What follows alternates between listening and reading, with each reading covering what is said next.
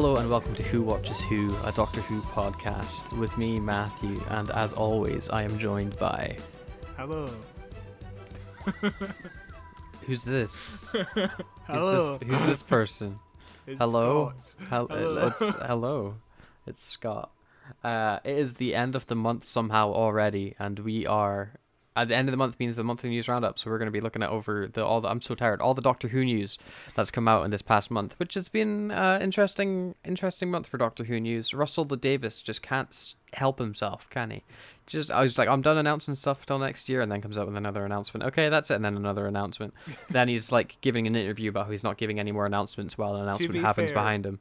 He only did one announcement this month, Yeah. which which is isn't bad. Only because um this guy, this nameless dude, that we will get into in a second, is filming on the streets of London or was. I don't know where he is at the moment. I don't know where they're filming at the moment. We've got to go find it. Where, where's Actually, uh, they were in Bristol, weren't they? I think so. Yeah. Yeah. Eh, it's all about the same in England, isn't it? Uh, Basically, what I, you know, uh, yeah. Let's let's let's jump into it, shall we? So, Scott, who was this mysterious person that Russell T Davies so teasedly teased with uh his his cryptic posts on Instagram? What was it this time again? It was just two uh, hearts and the diamond again. It A was diamond, yeah. because for the sixtieth.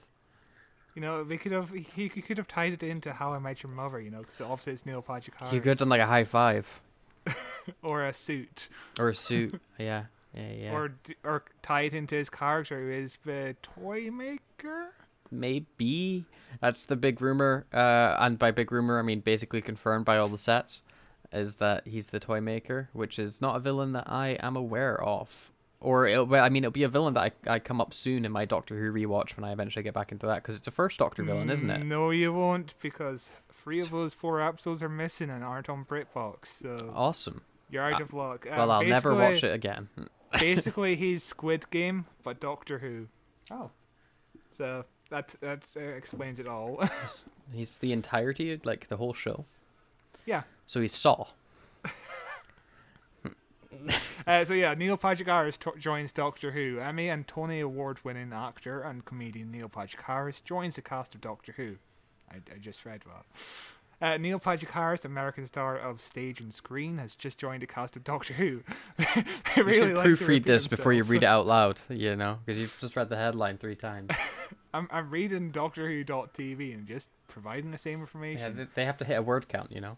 He is currently filming scenes. Well, he was filming scenes because he's not filming scenes anymore. But he is currently filming scenes set here in 2023 as part of the show's 60th anniversary.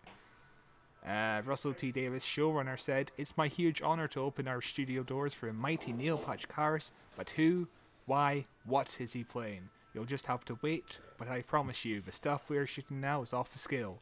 Doctor beware."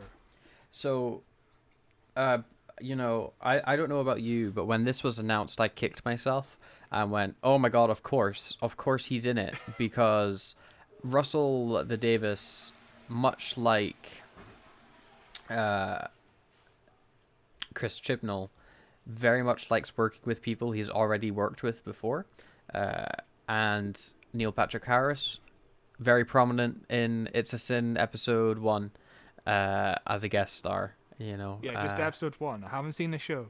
uh, well, he could be in other episodes. I've only seen episode one personally. I haven't watched any episodes after that because there's too many TV shows. But he's in episode one. I know that for a fact because I've seen it. Uh, but and of course he's going to be in Doctor Who because Russell T Davies just likes working with people he's worked with before. And I was like, how did we not see this coming? How did nobody ever think, oh yeah, he's going to be in the show? Uh, maybe it's because he's American. uh, Or maybe Canadian or something. Uh, he's American. He's you know and and whenever i'm thinking doctor who never once am i thinking ooh what americans are going to be in it you know it's it's a very british show Uh, yeah, this is a huge get for Doctor, you know, because obviously he needs a big name attached to the 60th anniversary. Obviously, we still have uh, David Tennant and Catherine Tate was a huge names in Doctor Universe, but I don't think yeah neil people- patrick harris is a big big star uh, Yeah, it, I think it will get more people in. To It's gonna be- Who. i'm not ready for more people to start watching doctor who again uh, you know because i i just i I'm not ready for their opinions on the show. Uh, more I, I more don't wanna- people watching Doctor Who means more people listening to us, my dude. Yeah, I know, but I don't. I stay away. You know. Uh, now it'll be good. Uh, I, more people watching Doctor Who's always for the benefit, even if they do have bad opinions. But um, you know, Russell T Davies is writing it, and he's he's not woke. He's not woke at all. You watch any of his programs or anything like that. There's Yeah. noth- there's no politics. There's nothing. It's just yeah. all. Now, Gay as Folk was like straight down the middle. Uh, really played all across the country and never once tried to push the boundaries of uh, you know what could be acceptable on TV and what like push our standards. You know, it's a very safe choice, Russell T Davies. You know, never It's rocks a- the boat. Never rocks the boat. It's amazing that people out there still think Russell T Davies was never woke. But you know, the Slitheen two-parter in series one wasn't about the Iraq War and shit like that. Like It's really? like uh, you know, it's people are dumb and think politics was only invented about two years ago. Uh, it was invented in 2016. Let's be real. yeah, that is true. That is when politics was invented, and I think black people, if I'm to Yeah. to understand the what people think, um, you know, it's it's it's it's just ridiculous, really, isn't it? You know, uh, there's this meme going on at the moment in the Star Wars prequel community on Reddit about you know Star Wars not being political as it just plays scenes of the Senate behind it. You know, it's like yeah, Star Wars has never been political. Star Wars literally have a group of characters called Stormtroopers. Um, There was literally right. There was somebody was saying that episode four is an analogy for the Vietnam War, and somebody commented is like that's ridiculous unless the Americans are the empire, and it was like oh you're you're so close to hitting the nail on the head there. You've just Dude, I've seen people call the casting of Neil Patrick Harris woke just because he's a gay man. yeah. know, Wait till they find out about Russell T Davies. That's gonna It's not because Neil Patrick Harris is a very talented actor or a musician or anything like that. It's Or, yeah, because he's, you know, he's gay. He's an a, an A-list star who was just in a Matrix movie. Uh, you know, uh, he was in a hit sitcom for like ten years, and Yeah. uh, you know, And Doogie Howser lasted yeah, he's been a star a star since he was a kid. Like, Yeah. And he was in Yeah. all the um, Harold and Harold and Kumar movies, which were Yeah. really fun. yeah, no, that's this is a classic case of nepotism if I've ever seen Yeah. it. No talent in uh, at all. Uh, but Neil Patrick Harris on Twitter says, "My current gig never looked more dashing. Thank you for inviting me into your we- Whoniverse. I almost said Whedonverse for some reason. You know, Joss Whedon. Why? Why would you? Why would you ever want to talk about Joss Whedon? He's a black mark. You know. um, he says, "I'll try my hardest to do my worst. This is this doctor has no idea what's in store, and even if he does, who cares? Ha ha ha ha ha ha ha." Okay. So he said this doctor and not these doctors. Yeah. and so this this doctor's just David Tennant that we've seen. Yeah. No, not Ncuti. And Hmm. so David Tennant has been shooting for like five or six weeks at this point. There's no sign of shooting nobody and nobody else has been seen outside. Yeah. You know, unless Ncuti Gat was like confined to his TARDIS, for, uh, while David Tennant runs around the streets. Um, it's looking like Jodie's gonna regenerate into David Tennant. Every day I get a little bit more uh, believing that that's true. You know. Yeah, which, if Neil Patrick Harris is playing the toy maker, some argument could be made that he's altering reality. This is a new universe. This is not the Doctor we know. This is an alternative Doctor, maybe. It could be. I feel like having your first episode back as showrunner be uh hey it was all a dream universe anyway here's the real doctor at the end it's kind of a cop like it's it's kind of a cop out you know to get people back to watch david tennant and then be like and it was all a dream uh you know even if it is like this multiverse thing uh I, Yeah. I feel like that'd be a bit weird At the same time, I don't, I don't feel right about you know going backwards in the character of Donna. You know, if last time we left her, if she remembers the Doctor, her mind is going to explode. I, I don't like the idea of all of a sudden, oh yeah, she, she can totally meet the Doctor now. Okay, Yeah. and she and she named her daughter Rose, and I mean, that. you know, that'll be explained. For me, the big the big hard bit is still Jodie regenerating into David Tennant and just the context what that means for the outside of the show. Within the universe, it has some precedent. You know, if you think about like the caretaker and stuff, oh, you'll revisit a few old faces, but just the favorites. Uh, you know, like so there has that precedent for it to, to for it to actually happen in canon. It's more the outside view of oh, cool, Matt Smith, Capaldi, and Jodie Whittaker is no longer canon. Don't need to worry about that. You know, which I don't like. we will see what happens. But um, speaking of uh, Neil Patrick Harris, what do you think of his outfit? Because I think it looks. I love it. I think it's great. Yeah. Uh, it's And yeah, it's- obviously we're we're like ninety nine point nine nine nine nine nine percent certain he is the toy maker because you know it, it, it, the set has the greatest toy maker signs. There's a toy shop, and he has like those little like tweezers toy makers have. You know, Yeah, and uh, we've also in, in in more Neil Patrick Harris news, we've seen him dressed in two outfits. One is this tinkerer looking like toy shop owner looking outfit, and the other is kind of dressed like he's going to a funeral with black makeup on, and he's dancing through the streets, and as chaos reigns around him, and that that was just very cool. Those those images and clips on Twitter of him dancing through the streets remind me a lot of the Joker. Yeah, yeah. uh, I'm, I'm, I'm very much. I'm so interested to see what the 60th anniversary is going to be, and I always keep forgetting that we actually have the centenary special still coming up. We still Yeah. have a whole a whole episode of Doctor Who that nobody's Yeah. talking about. Nobody had. There's not been any adverts, no teasers. Well, Neil Pat, well, you know, Russell T Davies is out here, like getting Doctor Who more hype than ever. yeah. And he, he's not really doing anything other than actually just filming shit out. he's just public. letting people he's just being like oh by the way doctor who's still about and people are like oh my god that's so cool you know I, I I do love how Neil Patrick Harris was announced, and everybody was speculating: is he is he the Valeyard? Is he a new master or something?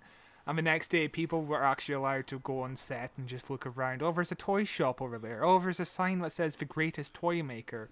It's the toy maker, which is like a great way of like it's it's not intentional, but it's like fans just looking for clues, which is Yeah. really fun. It's, it creates a conversation and theories already.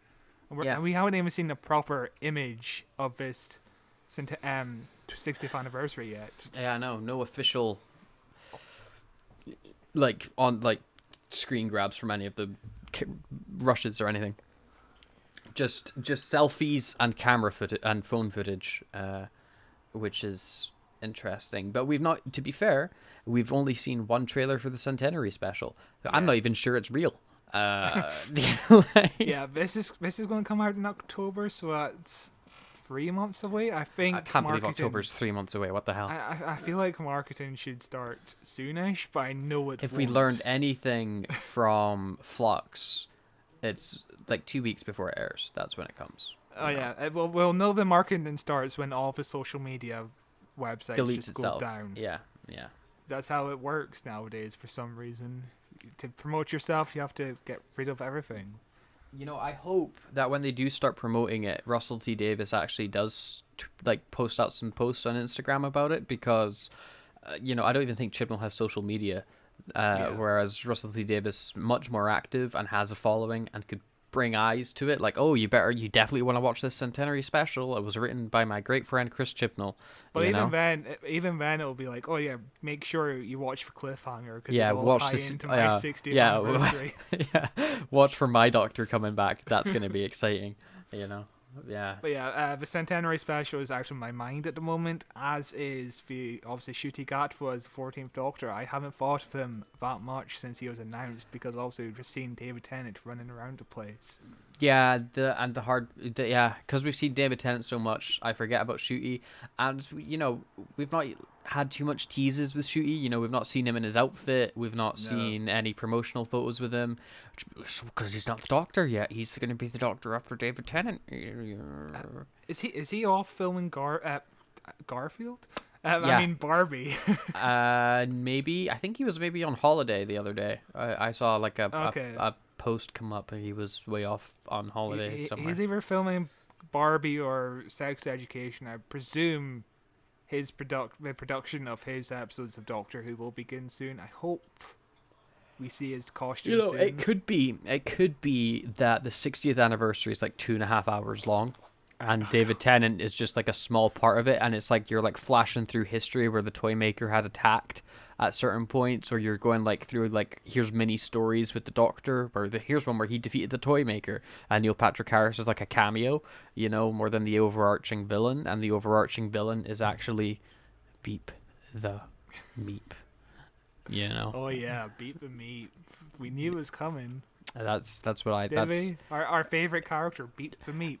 I, I I don't know if anybody knows knew it was co- like three people that read the comic knew it was coming, and two of those people wrote it. Like, uh, I don't want to click on this link, Scott. Which link? The one that's the Daily Mail. Uh, that's that's where it came from, baby. That's gross. You click it. I don't want to click it. They're not getting my cookies. Uh, Doctor Who villain Beep the Meep is set to make its show debut alongside the Wrath Warriors when David Tennant returns as Time Lord for his show's 60th anniversary next year. Villain Beep the Meep, an alien which looks like a fluffy rodent, is is set to battle the Doctor in the upcoming new episodes. Episodes plural. A source told the Mirror, "Younger viewers will love Beep. He appears to be meek and cute, but he is as deadly as Dalek or a Cyberman." Um, da, da, da, da, da. Uh, David 51 was spotted filming with his co-stars in the streets of Cardiff this week, with the actor sitting next to a fluffy creature in a car. uh, the menacing Wrath Warriors were also set to appear when the sci-fi series returns next year. Uh, yeah, so that's Beep Meep. I, I, I, I don't know if it's true. Well, one, take it with like the biggest mouthful of salt as possible because this is being reported by the Daily Mail. Uh, so Have you seen the set images of them on I've not. set? I've not. It's on. It's in the docs. It's like the last one of this story. okay. And I'm telling you, these look a lot like the Wrath Warriors and Beep the Meep. Or Meep, Beep the Meep, yes. I get confused. I think. that is like a hundred percent beep the meep. My God, that even the, yeah that that those those wrath warriors look amazing, but they look exactly like the the drawings, and that beep the meep looks like beep the meep. He looks like this big fut cuddly furball thing, you know. It's like somebody made a gremlin big. Uh, so yeah, So- beep so, the yeah. meep, beep the meep confirmed. That's a hundred percent confirmed. Yeah, That- these characters were introduced in the comics in like the 90s during the Wilderness era, and nobody thought of them since the 90s in the Wilderness era. And yeah, very strange to bring them no. back, but it's exciting as well. It's like the first comic book characters. Can we have Frobisher the Penguin?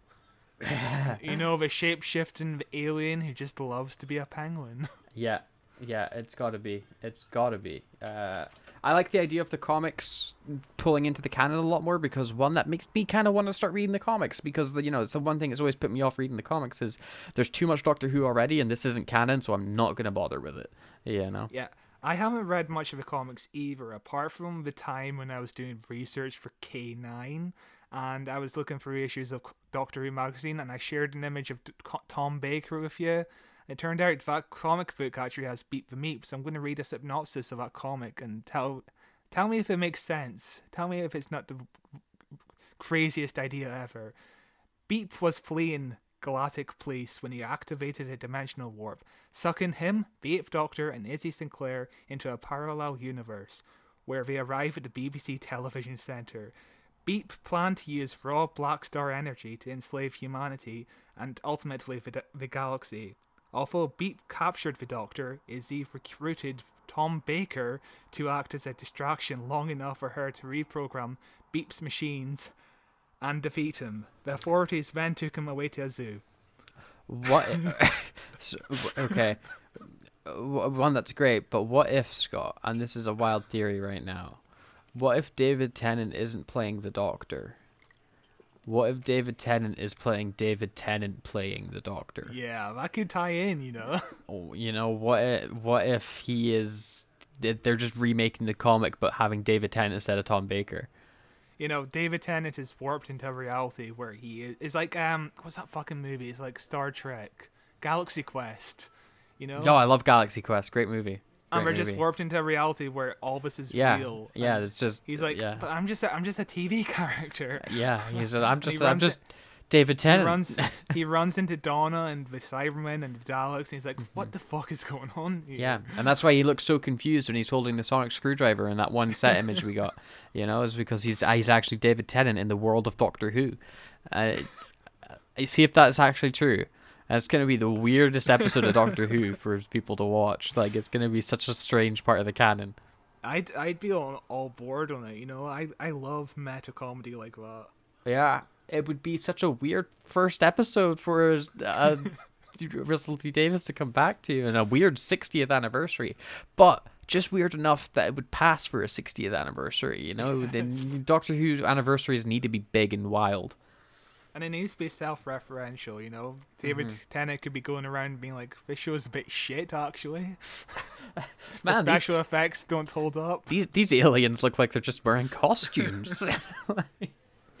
But yeah, Beat for Me from Wrath Warriors are coming to the 60th anniversary, which is Hundred percent, and it's possibly more than one episode if you're to believe Yeah. what the Daily. That could just be a typo, and the Daily Mail didn't fix it, uh, which I would not be surprised by. Uh, but maybe more than one episode, which I could see. You could have multiple episodes spanning across with different doctors. yeah. We know there's at least three specials from the leaked rumors, which obviously came out as leaks. So Yeah. God, what an exciting time for Doctor Who! I, d- I don't it. know. If, I don't know if two of them are going to be David Tennant and the third one is going to be Shuti Ncuti. Gatwa. We Yeah. don't know at the moment. And there's there's also heavy rumors about Matt Smith and Capaldi coming back as well.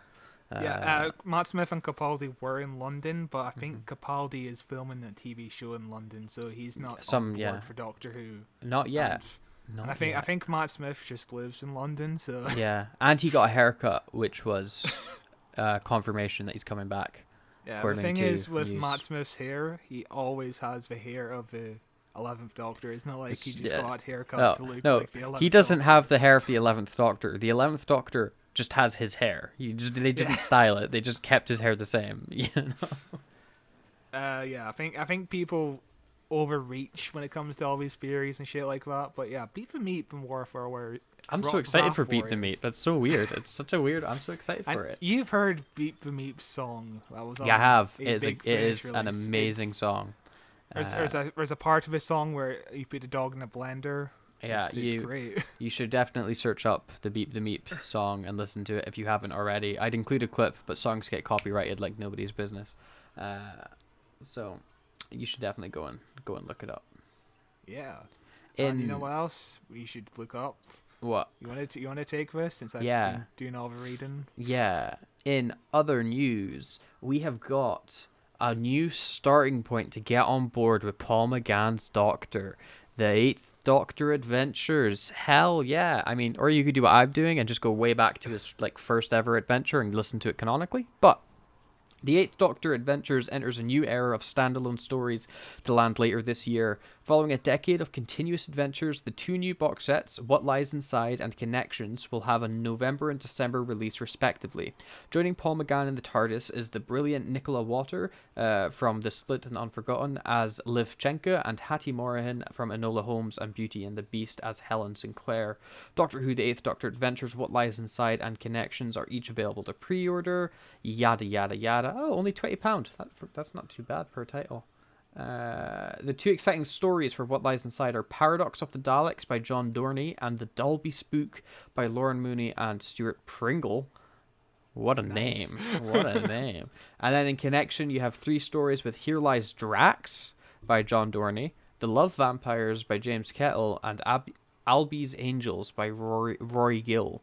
Uh, Producer David Richardson said that it's a new start for the Eighth Doctor. After 10 years of long form interconnected storytelling, the range begins again with standalone stories. Each box set can be enjoyed in isolation.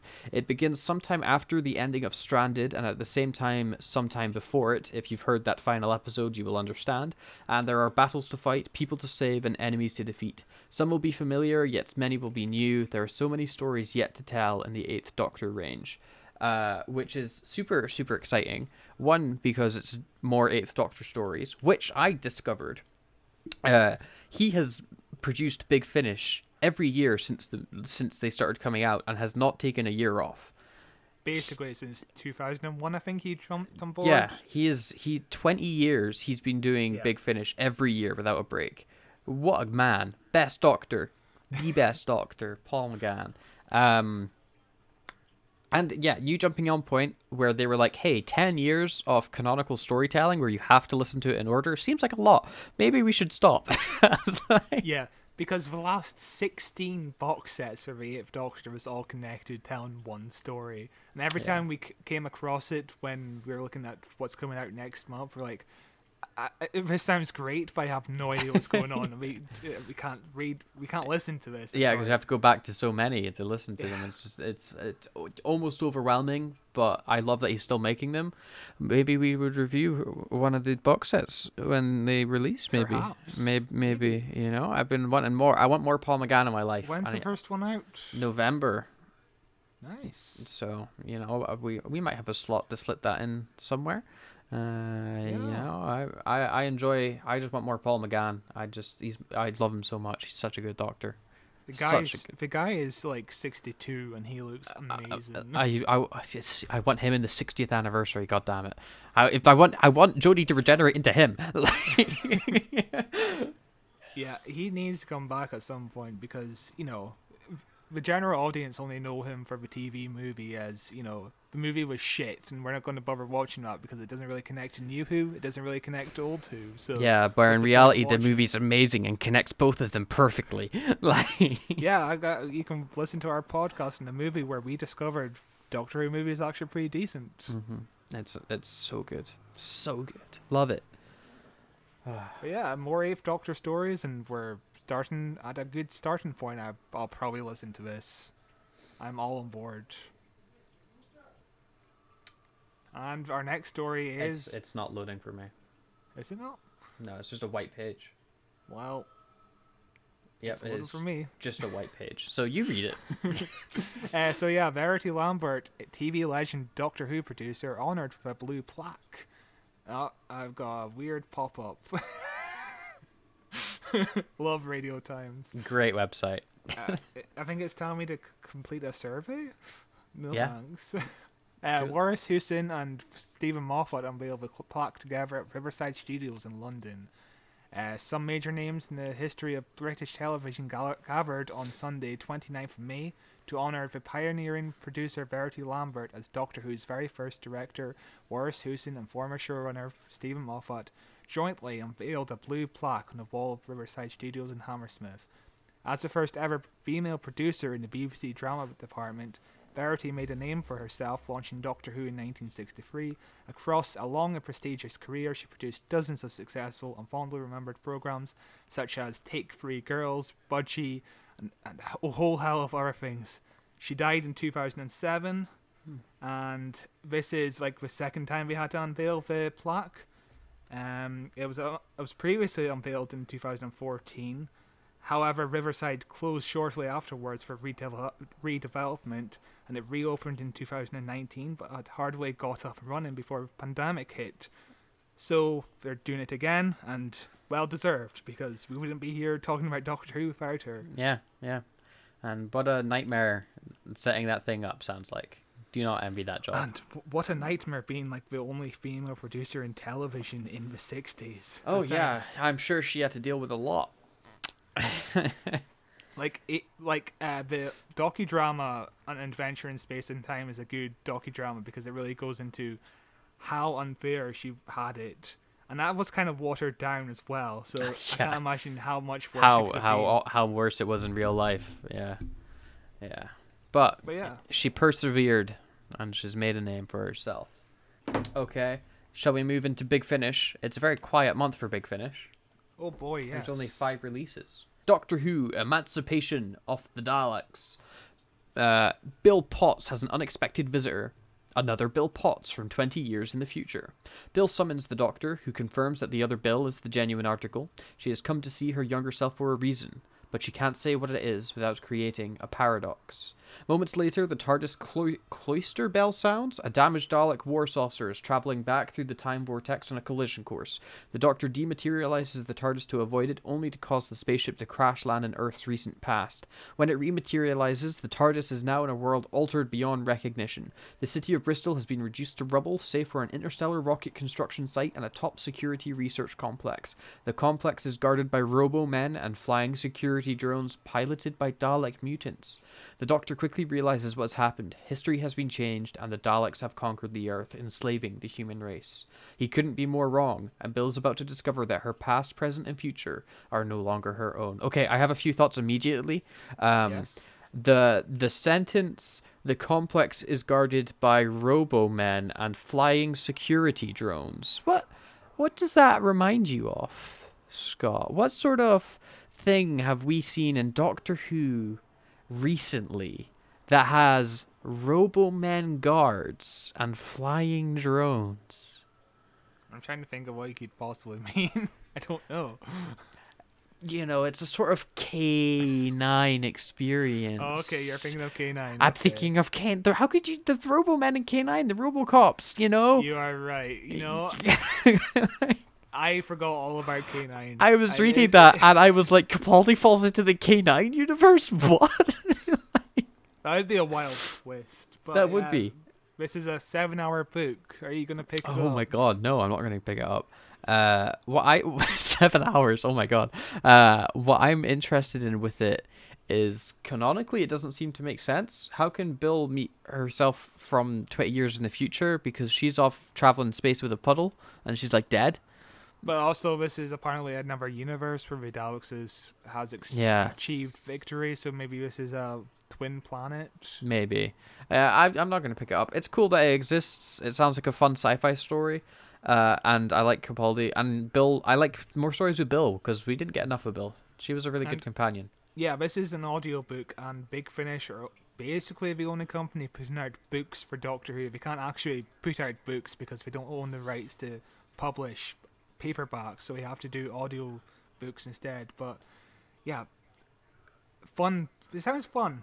Yeah, I'm not. I'm not into audiobooks that much. I'm not into audiobooks at all. I like Yeah. I like I like physical books. And it has a neat cover. It really does. Yeah, it's uh, it's when they're painted ones. Always like a painted cover. Um, our next one is Doctor Who: The Second Doctor Adventures Beyond War Games. Beyond War Games. Now, this is a really long one. before Earth, before Unit, before Exile, the Second Doctor enters into a dangerous bargain in return for his freedom. And we have two stories in this one The Final Beginning, which sounds like a paradox, uh, by Mark Wright and Nicholas Briggs, which is four parts. Nicholas Briggs just loves to write for every Doctor, basically. Uh, believing. Uh, believing he has escaped exile and a change to his appearance by the Time Lords, the Doctor finds himself lost in a snowy alien world. He is not alone. Prospectors Katrona and Silas are stranded on this nightmare planet, but without his TARDIS, the Doctor is powerless to help them. Seeking answers and freedom, the Doctor hopes and sus- the Doctor's hopes and suspicions are aroused when a crashed TARDIS is discovered in the snow. Are Katrona and Silas as innocent as we seem? And who is Raven, the young woman who watches from afar?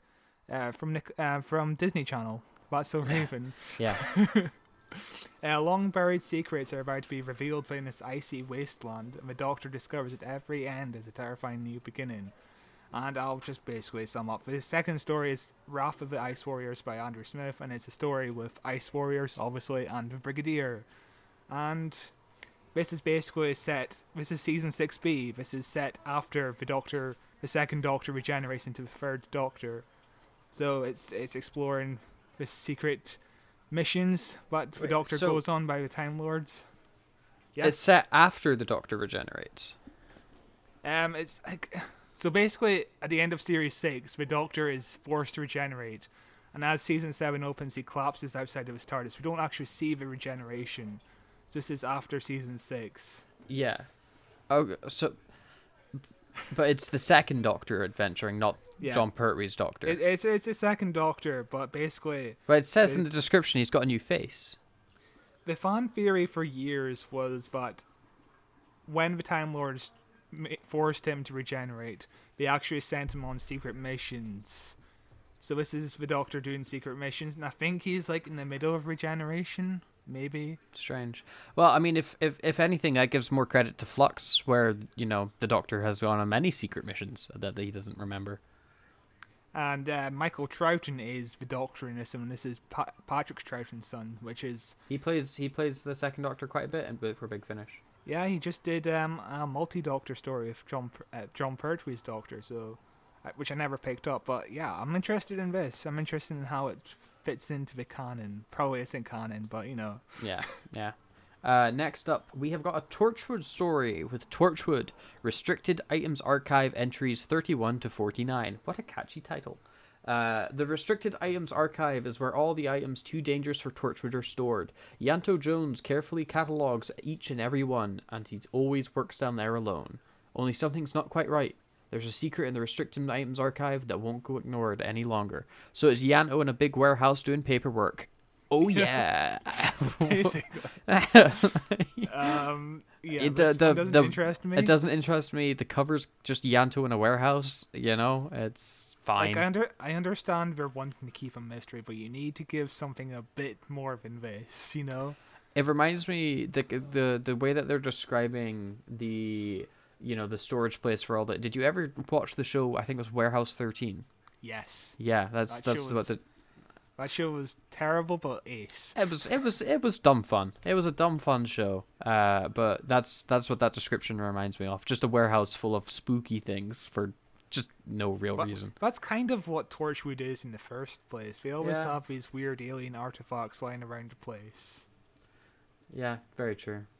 And sometimes yeah. they turn into Cyberwoman. Ianto Jones just hanging around in a warehouse doesn't interest me. Or I know, I know there's something else going on, but there's nothing to latch onto here. Um, our next one is e- wait, it's loading. um, BNW1 Brave New Worlds Unit. Uh, Brave New wait, it- I'm very confused. It says Brave BN. New, it's Brave New World, Seabird One. That is like unit, subco- Okay. subtitle Brave New World, subtitled Seabird One. They're really good at titles at Big Finish.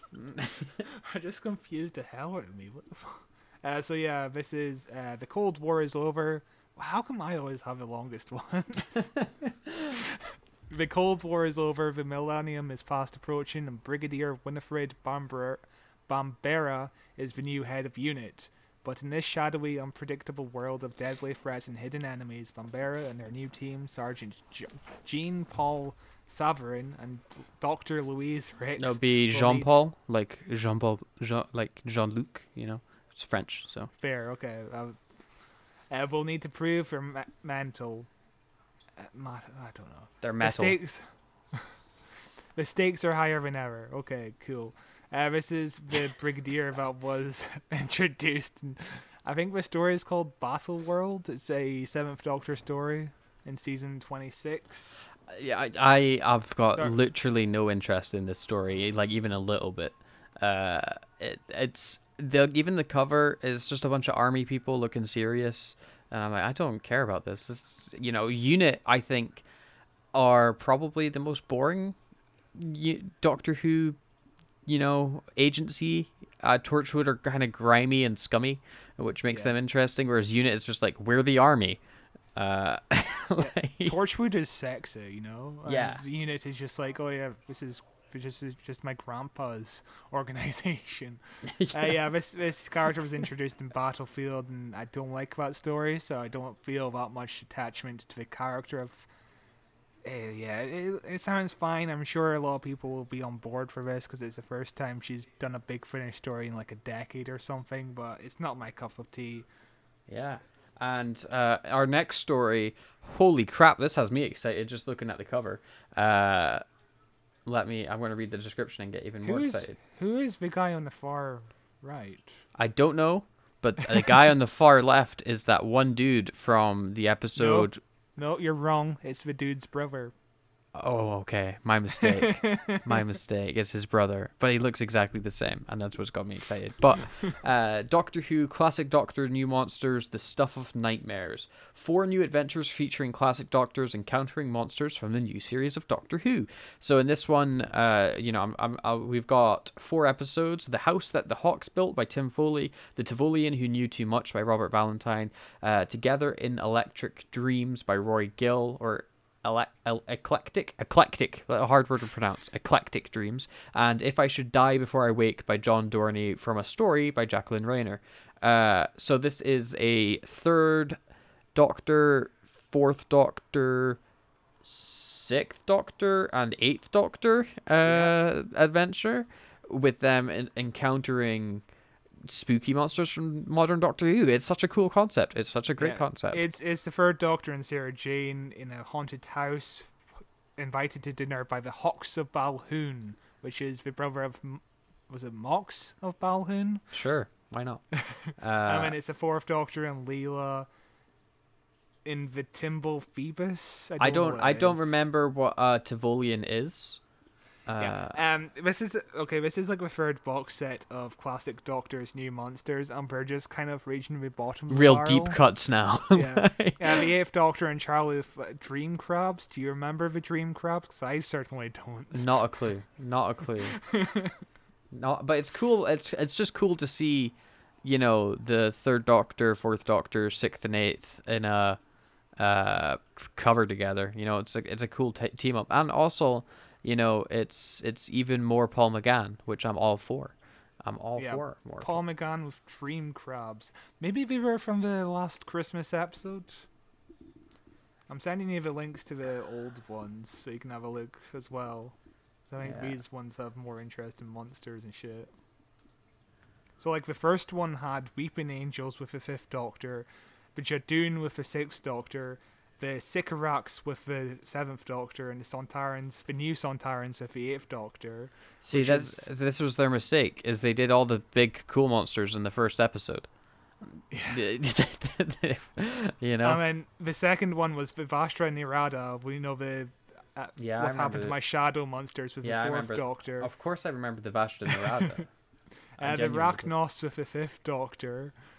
Um, I don't recognize the one. Oh, with the, the, the the one with Paul McGann's is from Capaldi. That's a, a Capaldi monster. Uh, I think. I don't remember what they did, but I think it was a Capaldi monster. I don't recognize the green thing, with the electric around it. yeah, I'm, I'm I'm trying to read. Um, yeah, I'm not sure, but th- these ones had more interesting things. I think. Tell you what, one- I much prefer this this style of cover as well. yeah, I think it's a very cool. It's very very like actiony looking type of cover. yeah. Uh, Um, Big Finish aren't very good with their covers. They're all just rather standard. I'll tell you what, the new Eighth Doctor covers for the new Eighth Doctor um storyline looks pretty decent. You put the two covers together and it basically forms like a giant poster. That looks decent. Oh. decent. that's cool. Yeah. But yeah, um, so out of But- this list, yeah. It's very short, very short uh, releases this month for July and Big Finish. I think, as much as we were kind of saying it's scraping the barrel, I think Stuff of Nightmares is the one I'm most interested in. It's kind of a lackluster month for Big Finish. I think I'm more interested in Beyond War Games, which is the second Doctor adventure story. Uh, it just confused me. I wasn't on board for it. yeah, you'll. I think you'll understand once you just read uh, the season six B. Reading. Yeah, basically the idea is the two doctors brought back uh, Patrick Troughton as the second Doctor, and they mentioned the um, Jamie understands what the Time Lords are, and it's like, oh yeah, you couldn't have understand what Time Lords are because you, in the second Doctor era, we never told you what the Time Lords are. So this must be after you met the Time Lords, and this kind of all bullshit. And basically raveled from like a plot hole. Yeah, I love people jumping through hoops to try and make sense of something that just doesn't make sense. yeah, D- Doctor Who's canon is non-existent. Yeah, and that's It's what makes it good. That's what makes it good. uh, You know. Uh, but yeah, very short month for Big Finish. Very short month. Oh yeah, you know what else we do have? We What? have Dalek Invasion of Earth 2150 AD 4K. Oh, Try and it, saying that five times fast. and it looks pretty nice, doesn't it? It looks. Hell I, yeah. I really like the art. I really so do it like base basically has all the special features of the last Dalek box set, but I'm getting this for sure. I already- have the new one. I just came out of the first one. I haven't seen it yet because I'm not good. I'm not in a hurry to watch that movie. Surprisingly, again. Yeah, because it's terrible. uh, I haven't bought the first one yet because I don't really want to go jumping fifty quid to get. You can get you can get the steelbook for thirty quid. I know, but I want the one that comes with the coin and all the collectible stuff if I'm gonna get it, because I already have the Blu-ray. So if I want, if I'm gonna buy it again, I want to buy it with all the bells and whistles. You know. Uh, you also you also don't have a 4K player, do you? no, I don't, because I just I don't even have a 4K TV, so I'm not buying a 4K player. Blu-ray's fine. Uh, but yeah, I don't want to dump 50 quid on it.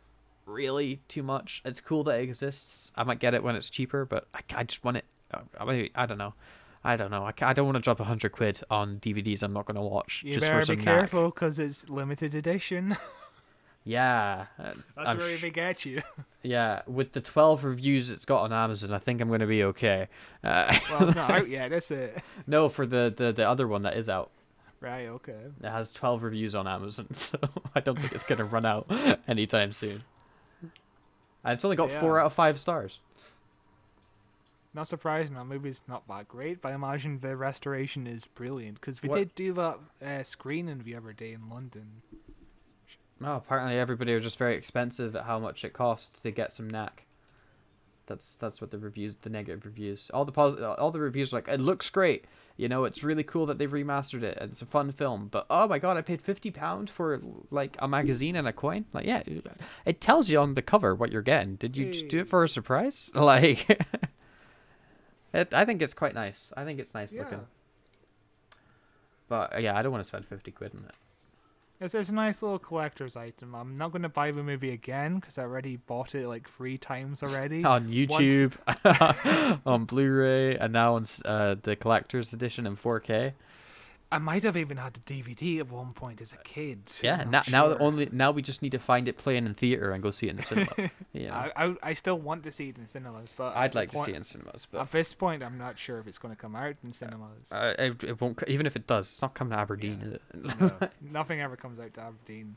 yeah. What's this next piece of news we've got? This seems like a lot of words. Yeah, so this is Doctor Who the Target Collection 2022. If you don't know, Target are, is famous for basically novelizing a bunch of classic Doctor Who stories, and we're still kind of keeping up the trend of, you know, do adapting new ones. Um, so next month we have The Stones of Blood, which is a fourth Doctor story written by David Fisher. We have Androids of Tara, which is a fourth Doctor story, also written by David Fisher. We have Fires of Pompeii, which is obviously a 10th Doctor story written by James Moran. And we have The Eaters of Light for some reason. You know, the one episode set in Aberdeen. set in Aberdeen. See, uh, right, okay. Eaters of Light gets crapped on because it's like the worst episode of Capaldi's last season. But Capaldi's last season is amazing, uh, Yeah. and the Eaters of Light is like a solid six and a half out of ten. It's fine, uh, and it gets that extra half point for being set in Aberdeen. It would have been You a whole what- point if it was modern day, but it's just a field. Uh, Well, this book has a chance of making that episode more interesting. If Yeah. you scroll down, the cover looks great. It does. It's it's it's it's very stylized and cool. Uh, as far as the ears of like like making the story more interesting, it's a dumb story. it's it's so if you don't know, the story for the Eaters of Light is there's like this interdimensional dragon thing that's eating people. The writer was born in Aberdeen. That's interesting. Oh wow, Rona Munro. I wonder if they're related to Blair. We went to college with a man called Blair Monroe. Uh, We'll have to also ask him. also from Aberdeen. We will have to ask him. That could be, could be. Get, get her on the show. was born in Aberdeen, has written extensively for stage, film, radio, and television. Her breakthrough play, Bold Girls, won the Susan Smith Blackburn Prize as the Hold writer on, of hold on. Survival. Sh- She wrote She- Survival. She also wrote Eaters of Light. Uh, she is the first and only writer of stories for both classic series of Doctor wait. Who and the new series of Doctor Who. So she what wrote She wrote classic Doctor Who and new Dude. series of Doctor Who. She's from Aberdeen. She wrote The Eaters of Light, which is the only new Who set in Aberdeen. We need to get her on the show. We are we're She also wrote the last episode of the classic series. That's insane. wow. And she- wow, she probably still lives in Aberdeen. Honestly, you know, I'm just saying we should go, we just gonna track this lady down, and get her on the show. you know, I was just crapping on her episode, but uh, the best episode ever. Come on the show. And you know, I, I was crapping on the episode as well. I haven't seen it yet, so Yeah, I I've have to give it a chance. I, I've seen it like two, three times. Uh, you know, but we be cool to have Aberdeen alum from Doctor Who. We've got to find You this know- Rona Munro. Survival was a great fucking episode. I think a lot of Survival is actually based, um, actually comes back to modern Doctor Who because it has a very suburban kind of feel. Survival is great. We should do Survival. Yeah. Well, Rona Munro, if you're listening, and I know you are, uh, send us an email at Who Watches Who, and we, I genuinely would, would like to interview on the, you on the show. That'd be cool. You know, We should we should definitely contact Blair because if if, Hey, if Blair, a have you had connection- it? Blair, have you had like a grand this whole time who's been writing for Doctor Who and you just never said? Like, It's possible, you know. yeah, it is also possible that Monroe is just a very common name for the Northeast. No, no, no. There's only one family with the last name Monroe. Uh, but yeah, that's good. What what an interesting discovery we've just made. That's very cool. Very cool indeed. So yeah, I'm, I'm definitely going to get this book now. yeah. Should watch the episode as well and compare them. yeah. Uh, in other news, Penguin are publishing a Doctor Who book, The Return of Robin Hood. The fourth Doctor, Tom Baker, returns to Sherwood Forest in this incredible new crossover of Doctor Who and the legend of Robin Hood. Gold has come to the Greenwood. Robin Hood is disenchanted. Maid Marian has disappeared, and the legend of the dra- of the Doctor has retreated into the shadows of Sherwood Forest. But the Doctor is back, although this is his first visit. Time travel does strange things to a story. and the timing couldn't be better. A new sheriff in Nottingham is in town, out to get the outlaws, and behind the scenes, the mythical Mother Madeline or Madeline has designed as des- uh, has designs on the realm that are not of this earth. With the kingdom in peril, it's time to return of the Lionheart. So obviously we've met Robin Hood quite a few times in Doctor Who. Most recently with Peter Capaldi, where he gave him the finger. Uh, yeah, so we've met we've we've met Robin Hood quite a few times in Doctor Who, and it's going to be interesting to have the Doctor meeting Robin Hood again for the first time and being like, "Hey, but you're not real." Uh, even though I'm pretty sure when Capaldi met him, he was like, "Hey, Robin Hood's not real," and then again, canon. Who cares? like, Yeah. Doctor Who is just. It, I don't think this is canon. This it, a- lot of this doesn't make any sense, but yeah, this goes back to like the books we were covering last year. Exactly a year ago in June of last year, there was a Wizard of Oz book, now Camelot book with the Tenth Doctor, if you yeah. remember that. Oh yeah, yeah, yeah. And I think this is part of the same range. Although the first one was published by BBC Books, this one's done by Penguin. So I guess we just shifted publisher. I'm not gonna get this. I think there's another Tenth Doctor story coming out. But yeah. I'm not going to get it either. I have too many books I'm reading at the moment. I also don't like Robin Hood apart from the Disney film. I also am not a big fan of Robin Hood too much either. I'm not even that big onto the Disney film. I think it's meh. You know, it's although it's, it's one of my favorite memes of recent times is, you know, uh, Robin Hood steals from the rich and gives to the poor, and then the poor guy's like, "Oh my God, thank you, Robin Hood, I'm rich." And then Robin Hood's like, "You're what?" like, uh, yeah, um, Doctor Who and Robin Hood. Uh, Weird- old as time. yeah, weird that they keep crossing over. It's such a strange connection. How many times have they actually crossed over? Because I'm sure it's just been once. Th- no, because the the is Capaldi really the first time they ever met with Robin Hood? I don't know. Feels like it can't be. Like, how did they go that long and not meet? um, all what's coming up is the robot of Sherwood. Oh wow, maybe Capaldi was the first time they met a Robin Hood. I'm sure, I'm sure there's audiobooks and Yeah, prose and comics and Um, there's a vi- episode of Doctor Who where he went to Sherwood Forest. Uh, okay. And a comic Jesus book as well. Christ. And also, uh, Robot of Sherwood. The only thing I remember about that episode is where we cut to a picture of Patrick Troughton as Yeah. Robin Hood. I remember that as well. Um, And which is I, like the best part of that episode. it's a really bad episode. I remember it being really bad.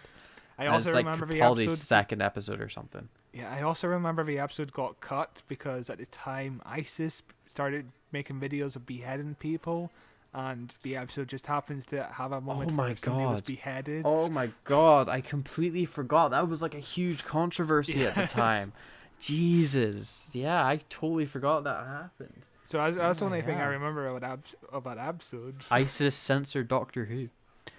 Uh, but But in yeah, oth- our, our, you want to read this one? yeah, sure. Uh, in other news, penguins are penguins. Yeah, uh, a, a bunch of penguins wrote another book, and they're You know I- what? P- Penguin should do a spin-off series about Frobisher.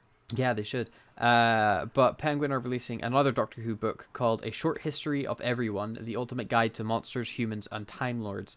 Uh, an incredible bind up of three stunning Doctor Who guides with brand new content from the 13th Doctor Who era. Uh, for over 40 years, the Doctor has battled against, well, it's almost 60 years, the Doctor has battled against monsters and villains of the universe. This book brings together the best and the worst of his enemies, companions, and fellow Time Lords. Why are the Daleks so deadly? What did Sarah Jane Smith do after she left the Doctor? Who exactly is the Master? And how did the Doctor defeat every threat with a little help from some friends and a lot of luck? Whether you bring read it on the sofa, read it on or behind the sofa, this book provides a wealth of information about the monsters and villains that have made Doctor Who the tremendous success it has been over the years and the galactic phenomenon that it is today. Sounds interesting. Sounds like a fun lore book. Uh, but I'm not gonna get it. it, it sounds very basic lore stuff, and also Yeah. it's three books combined. So this is Yeah. basically. It's like a bunch Oh, of yeah, old books with a little new this a new book added on the back. You know. Also, they didn't bother changing the synopsis because obviously it says for over 40 years. Yeah. For almost 60 years now, buddy. Yeah, yeah. Uh, so yeah, it seems like a Doctor Who annual type thing, you know, where at the end of every era they just release a new book whenever the Doctor regenerates. Uh, Speaking of being behind a sofa, were you, did you ever watch Doctor Who behind a sofa? No, I, I don't think anyone ever did. no, Such the a weird trope. I, you know I would get scared at episodes and maybe like try to hide away or look away when a jump Yeah. scare happened or something, but I, I would never like physically move off the sofa to hide because it's Like, a under- TV I- it's a TV show. I understand like hiding behind a blanket or a pillow or something Yeah. like that, but getting Yeah. up from your sofa and hiding behind it. yeah, no, never. It's such a weird cliche as only being attached to Doctor Who. I can't think of any other franchise that has the phrase uh, behind the sofa Yeah. attached to it. No idea, but strange.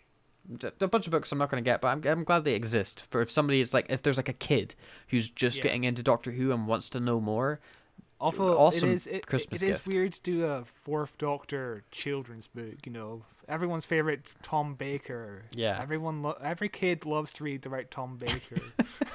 uh, there's there's at least one kid that loves him, at least one. You know, Name that kid. Jeremiah, Jeremiah. Jeremiah. yeah. But yeah, I'm a, a decent month for July. Yeah, it's very quiet, very quiet uh, release schedule compared mainly in the big finish front. There's a lot of books coming out, which isn't usually the norm. Usually Yeah. it's like uh, like one book and a heap of big finish, whereas now it's a little bit of big finish and quite a heap of books. And of course, we have issue two of the Fugitive Doctor, which I'm still not going to read because obviously it's not going to tie into anything on the show. and it's just Yeah. going to be her on adventures, but it doesn't really matter. So Yeah. I, Yeah. I'd, I'd, be, I'd, I'd maybe pick it up if this era of Doctor Who made her a more interesting character. But at the moment, it's just like, oh yeah, I'm, I'm a secret incarnation. Goodbye. I like that they exist. They're cool that they exist, I guess. Yeah. You know. But But- tw- Twitter is weirdly attached to her, even though she's not really done anything. Yeah, that sounds like Twitter. that sounds exactly that. I'm not surprised by that. You know. Yeah. Uh, But are we doing next month? I don't know. Do you what, know? What? I, let me let me find out. What are we doing I, next? I, I'm the person who put this put together the schedule, and I don't even know. Where? What month are we in? We're coming into July. So next week we have got Attack of the Cybermen, part one, followed up by part two the week after that. This is apparently a sequel to Resurrection of the Daleks. Uh, which Doctor is this? Sixth Doctor. Yep. Yes. Our first visit First- to the Sixth Doctor. First visit with the Sixth Doctor. I'm very And it- excited. It's also a sequel to Tomb of the Cybermen. It's also a prequel to the Tenth Planet. There's a lot of Cyberman lore in this one. Interesting. Uh, and then after that, we will have Human Nature and Family of Blood to end out July with. So we're doing two two-parters throughout July. Uh, Family of Blood's one of my favorite two-parters of all time. Absolutely amazing. And very excited to see what Attack of the Cybermen hold. Uh, July is going to be a very good month, I think. ah, Yeah. Uh, but besides that, we're done with the news, so you can stop listening if you want. We can chat for I don't know a few minutes just to wind down. So, what have you been doing, Scott? um, what have I been doing? I went to London and it was okay. Yeah, I, just I okay. saw a lot. I saw a lot of Doctor Who placed, and I was like, "Oh my god, it's Doctor Who!" I also got a Bok pin, Uh, yeah, our, our good old friend Bok, and I also got this T-shirt of a Crispy Master. You did. It is a crispy. His eyes are a bit scary. Um, but yeah, otherwise I've been I've been watching Stranger Things, which is bloody very good. It is so much better than I was expecting it to be. You know, I was a bit down on it coming back. I was like, ah, I don't, I'm not that excited. And then I watched it in a weekend. You know, Yeah, uh, I- it's it's very good season. I was expecting to kind of watch it over the span of like a month, but I got addicted to it because Yeah, because the runtime kind of put me off. Seventy-five minutes an episode was a, a bit too much on paper, but I think overall it worked out. I don't think there was any like story arcs, but overstayed its welcome. I think it could have been longer because it, in the final episode, Mike and his friends weren't even in that episode. yeah, yeah. Uh, uh, I I I loved it. I I loved it, and I'm looking forward to next week that they come that comes back. It's July first, yes. Yeah. Oh my goodness, I'm gonna watch that right as I finish work. Wonderful. And it's it's gonna be four hours. Yeah, yeah, it is, and I'm gonna watch it in one sitting probably. Hell yeah. Can't wait. Uh, I've been doing a lot of reading recently. Um, I have read. I'm on my fourth book this month. I've just been binging books. I'm currently reading through Stephen King's Dark Tower uh, saga. Very, very good so far.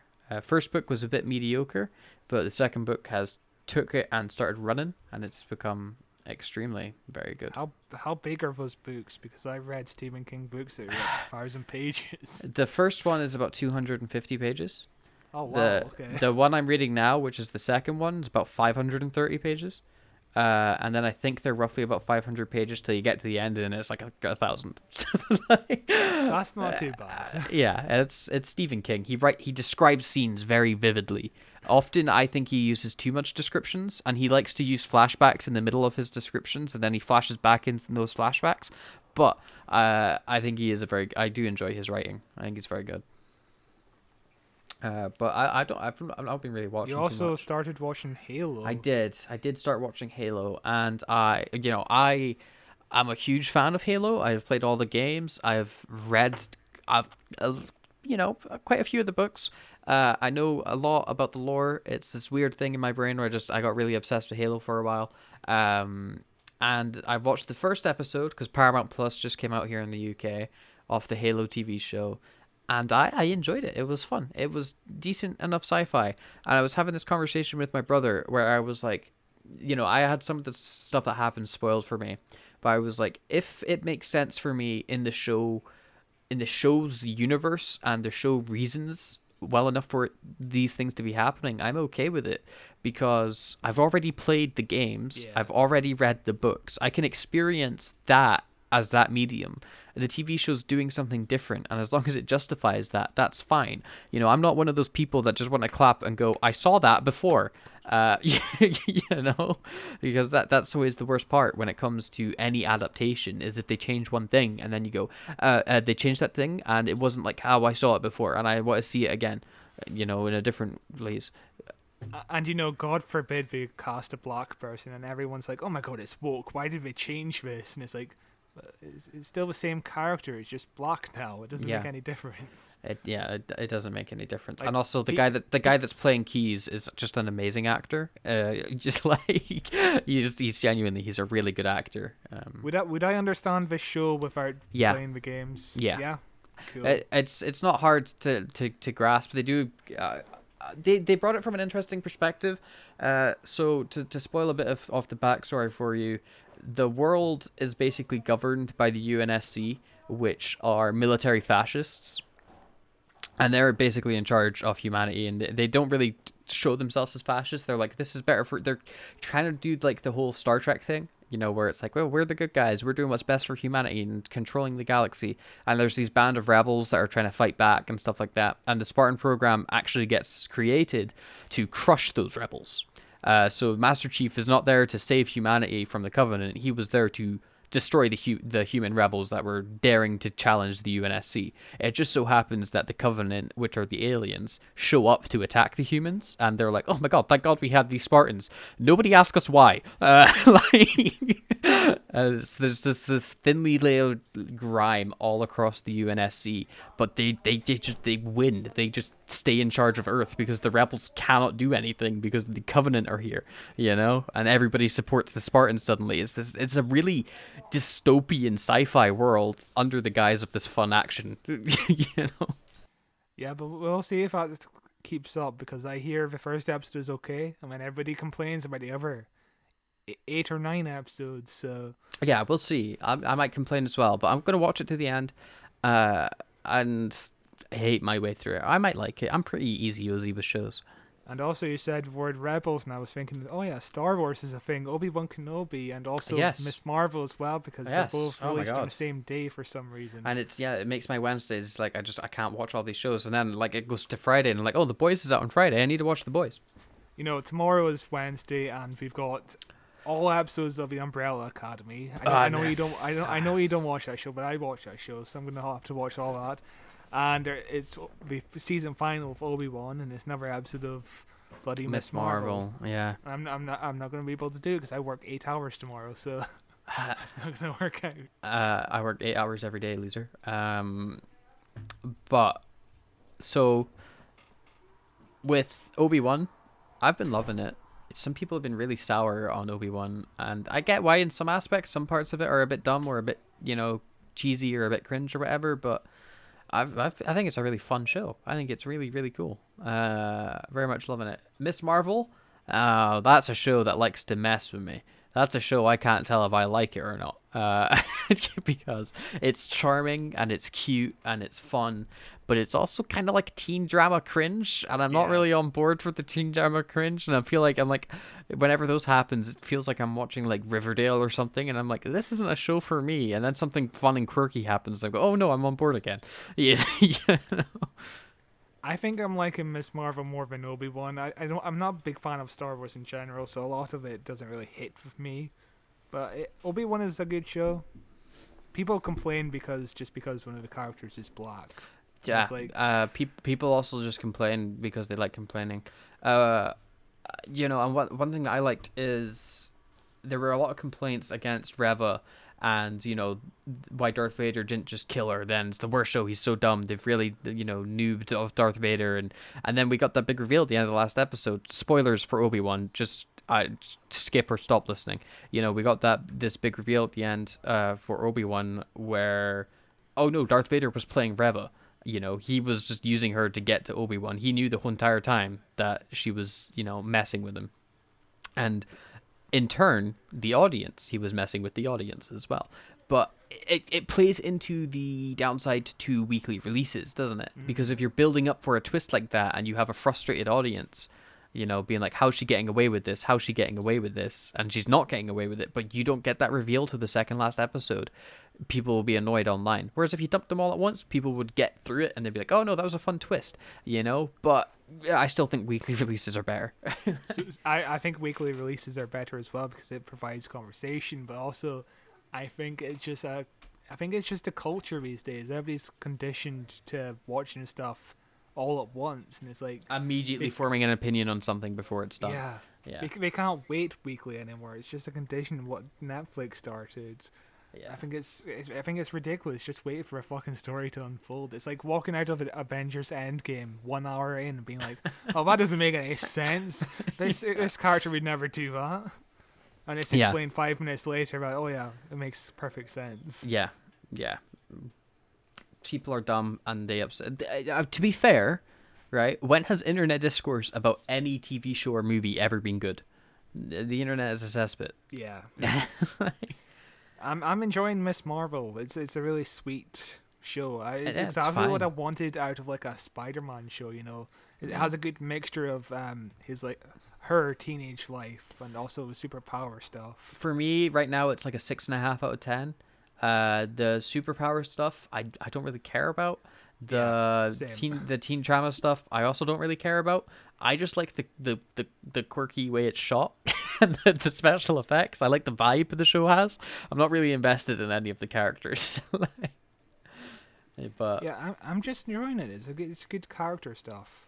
Yeah, yeah. I, I, again- I, I like the, lot- I like them. I like the Marvel TV shows and how inconsequential they are to everything. Mm. You know, they're they're just like little side comics where you're like, oh, this is a fun adventure.